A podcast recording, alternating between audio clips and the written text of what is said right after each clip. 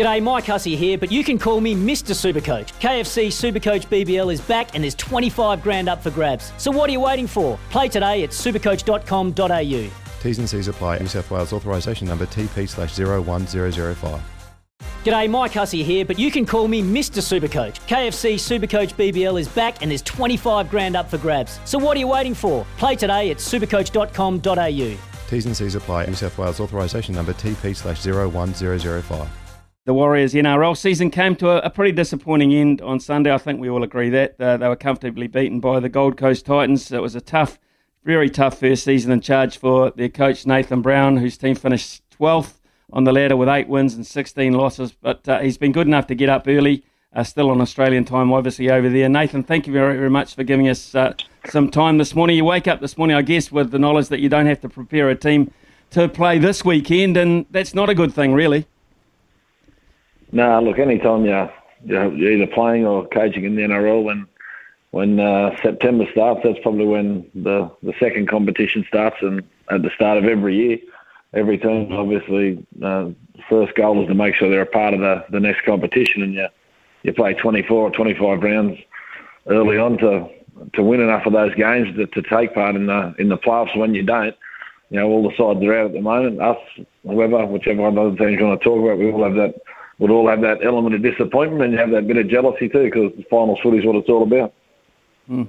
Yeah, it is what it's all about. So, uh, look, you've been around the coaching scene for a couple of decades, decades now. Of course, great playing career before that.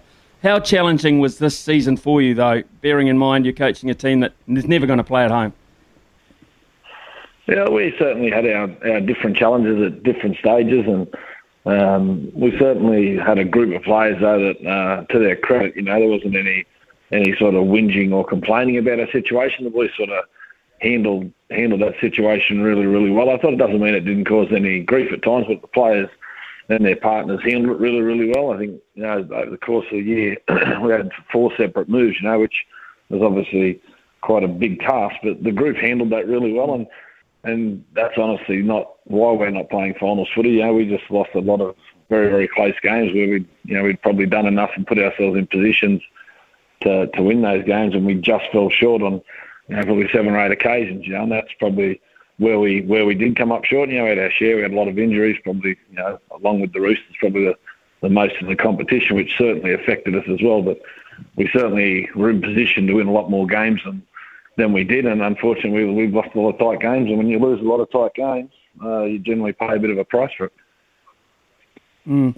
Uh, and obviously, of course, uh, one of the great things about playing at home is, uh, you know, you, you, get to experience your friends and your family, your own bed, and all those scenarios that you get to used to over a period of time. So, how do you how do you best try and, from a coaching point of view, how do you simulate that kind of thing and and keep them in the right frame of mind? It's probably it's probably difficult to simulate like playing at home when you know we've got probably at the moment, because over the past couple of years with people coming and going, you know, we've probably got roughly half the squad that haven't been in New Zealand yet, basically. So um, a lot of them would never have been to Mount, Mount Smart, and that's uh, unless they've been there representing another club. So you know, it's a very different situation, I suppose you could say. But you know, the biggest thing I suppose the group needs is is just some stability, just where they can actually just bunker down and all train together because we didn't get to train together in the pre-season and all prepare together for like a season as opposed to you know, the last few years for the club, you know, starting in one spot and moving to other spots is probably that's probably the, the biggest disruption. You know, so just finding somewhere to, to bunker down, which obviously everyone's goal and, and number one choice would be be in Auckland. You know, whether it's a possibility or not is, is another thing with the with the virus and the borders. But you know, we certainly we certainly got some good lessons out of this year that we can take in the next year wherever wherever we are.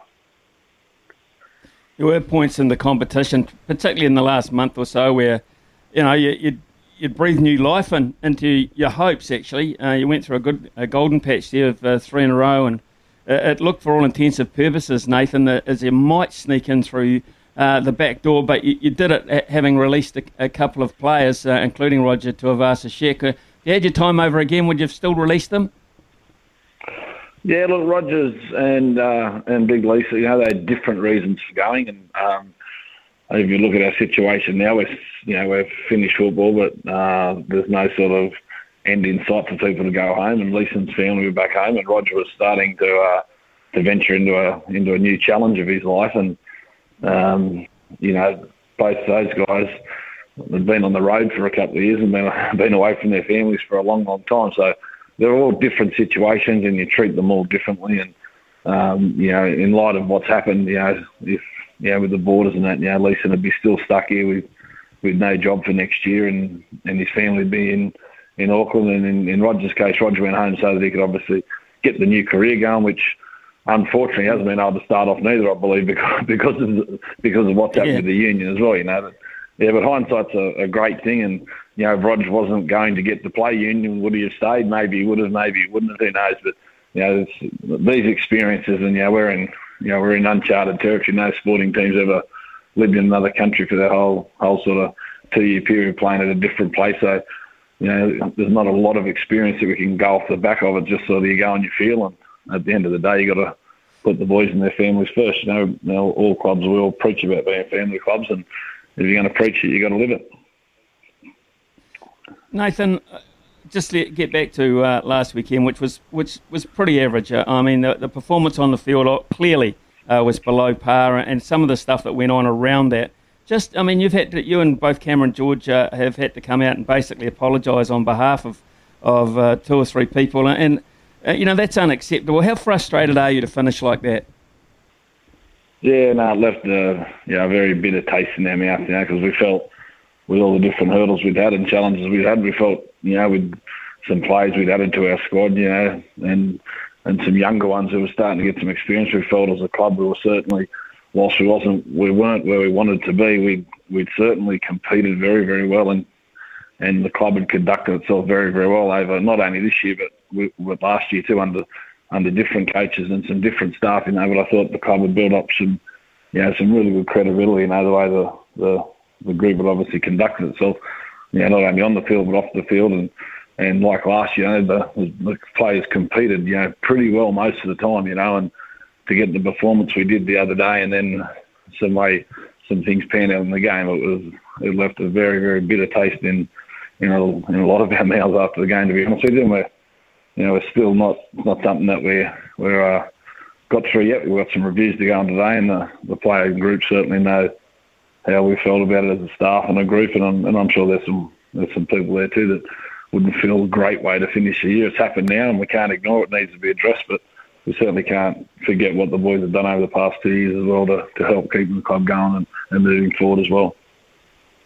Yeah, it's quite often uh, you know the the two percent that spoil it for the ninety eight percent, and that's just not in sport either. By the way, uh, uh, so you have got a couple of guys there that you have got to look at the, the, way they behaved, and uh, you know I suppose it's very easy if you you know in a knee jerk situation to just say, look, that's it for you. You've got to go. Talking about Kane Evans here, talking about Matt Lodge, but uh, I guess it's not as simple as that. Uh, and you have to, you know, take a deep breath before you do that. But at the moment, what are your plans towards those two guys, or is that, you know, very much still under review? Yeah, well, look, you, sort of deal with the situation in private. You know, it's not something that you want to air out there public. You know, they're, you know, they're all the guys that have got mums and dads and families, and they, and, and and all these guys, you know, have, you know, like like a lot of lot of good people. They're good people make mistakes. You know, that's the reality of it. You know, it's, it's first of all we got to obviously got to address the situations as a as a head coach in a club. We address the situations, and you'd rather do these things privately. As I said, you know, these people don't go out there to go out of their way and do things as, as, as such. You know, sometimes rugby league it is can be a little emotional. It's a rough game. We ask boys to go out there and sort of mm. legally sort of belt each other a bit, and sometimes emotions you know can get the better of certain people, and and we find ourselves in these situations. You know, but I'm certainly not going to be tearing into, the into, into players publicly, but privately we'll address the situations. And, and obviously, when we come back out, we'd expect uh, people to uh, to improve their behaviour in, in, in, certain situations, uh, not only around those areas, but off the field as they've done a good job all year as well, you know. Okay, so um, just look at uh, the, the competition overall, the officiating of the competition. Um, you, you, know, in terms of perhaps the, the head area and that, it appeared this year that uh, the officials are a lot uh, more uh, had a lot more scrutiny, a lot tougher on contact around the head area. Uh, is that the way you you viewed it? Yeah, look, there's obviously, you know, the rules sort of, you know, sort of, I suppose, the officiating, well, the, the referees got told to be hard on it sort of during the year, which is always hard for referees and hard for players because, you know, not that you're trying to hit people, no one's training to hit people on the head, but any time there's a rule change or a, I suppose, a, a clamp down on something in the middle part of the year that certainly makes it hard for referees to get it consistently right. And it is certainly something that players, you know, can find a, a little more difficult. And um, so it sort of, I suppose, at times can make people get a little frustrated, I suppose, with the amount of uh, sin binnings or penalties, you could say. But the reason they're doing it is obviously because there's a lot more information about concussion now and obviously the concerns around it. So, you know, making the game safe for the younger generation, I suppose you could put it in, uh, is probably the way we all have to go in all sports, in all codes. And, uh, you know, hitting people in the head is certainly not something that has ever been a part of the game. And I suppose over the course of the journey, different things, I suppose people were allowed to probably get away a little more, but I think it's a part of the game that, as I said, with the way the information around concussion now is, I think we'll only see these things get policed more and, and yeah, people aren't supposed to hit people in the head at the end of the day, so you just got to, got to, got to roll with it. As you and Cameron George sit down and map out plans going forward, uh, you know, I guess you, there's two scenarios. There's one of a normal season where the Warriors do have some home time, and there's the other one which you've been living through anyway. What do you feel right now is the most likely as you look forward to 2022? The Warriors, where they are now? Oh well, the, the, the, there's two real. The, only two options that are really viable are, are one is our preference is always to be in New Zealand, you know, for, to be at your home place, or the other option is to be based in Australia full time. You know, as it stands at the moment, um, we can't go home. So we can't go home and prepare to train in New Zealand as it stands at this stage because there's no flights going in and out and no, I suppose, no um, no isolation bed. So that's a that's an issue at the minute. Um, even getting home and and then there's obviously the borders closing at the drop of a hat next year again, being able to come back to Australia. And what we don't want to do is we don't want to be moving around again all the time. We certainly don't want half our squad in New Zealand and half in Australia again neither. So what we we desperately need stability, and I'm, and I'm sure there'll be some news come out of the next sort of you know three, four, five days about what our likely scenario is for for the coming season. Nathan, uh, how many how many spaces uh, have in your squad do you have to fill? Just uh, you know, early on in, in the way you're planning it at this point, how many positions are you are you targeting still? Oh, look, there's a, there's a couple there. There's a, a number of things we're looking at. You know, both obviously you always got your shorter term and your longer term. You know, you got, we've got some uh, some really good young kids back in New Zealand that know, haven't got to play a lot of footy in the past 18 months. But there's some uh, some really good stuff going back on there with Tony Iro and, and Stacey Dane. So there's a, you got those kids. You got to obviously have a bit of a plan for them to, to see where they're going to fit into your squad moving forward, and then you obviously got your squad now and what you want to strengthen or feel you need to strengthen now to, to give yourself a good shot next year. So those sort of things are, you know, they're always ever changing and there's some players move on to greener pastures or head off to other other challenges as well, you know. So at the moment we're certainly looking at numbers of things at the moment, but you wouldn't publicly come out and say which ones, but we're, we're certainly on the lookout for a couple of things and there's some things are certainly actively happening. One you can possibly uh, positively talk about, though, has very, become very public, is the, the signing of Shaun Johnson, who uh, welcomes back uh, into the Warriors jersey. Um, lot of people finding that very exciting, the prospect of uh, a rejuvenated Shaun Johnson. You must be looking forward to his involvement and his input into the club. Yeah, look, Shaun obviously is a, probably somewhat a, a, different type of player than the one that probably played for the Warriors a long, long time ago. He's probably gone from being that very fast, flashy, brilliant player to now being, with more experience, being a much more controlled player. And, you know, it certainly is um, a part of the game that, you know, we had a lot of close losses this year, and, and one of the real areas of work on for us is, is our is our kicking game, and, and Shaun obviously his control and and his kicking game of you know, two two of the things that have probably developed the most in his game over the course of his journey. And uh, being a local boy is obviously a local Kiwi boy is obviously important in coming home and, and being there to, to help steer these younger boys through. And you know, would like to think you know the addition of Shaun alone is certainly going to help some of the little parts of our squad that we need fixing up. Okay, Nathan, uh, thanks very much for getting up early, mate. Uh, I know it's a bit of frustration, frustrating time for you. I can still hear that there's uh, a little a little bit of disappointment in your voice over last weekend. We'll forget about that one and uh, already start looking forward to next year. Thanks so much for your time. Cheers, mate.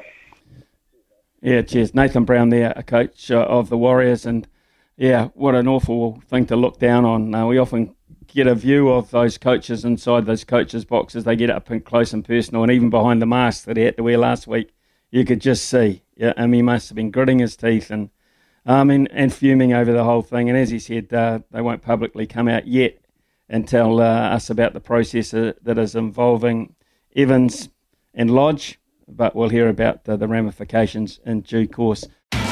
It's Tyre Power's Big Footy Final Sale. To kick things off, you can get the power to buy three and get one free on selected Toyo passenger car and SUV tyres. Tyre Power's Big Footy Final Sale can't last. Visit tyrepower.com.au now.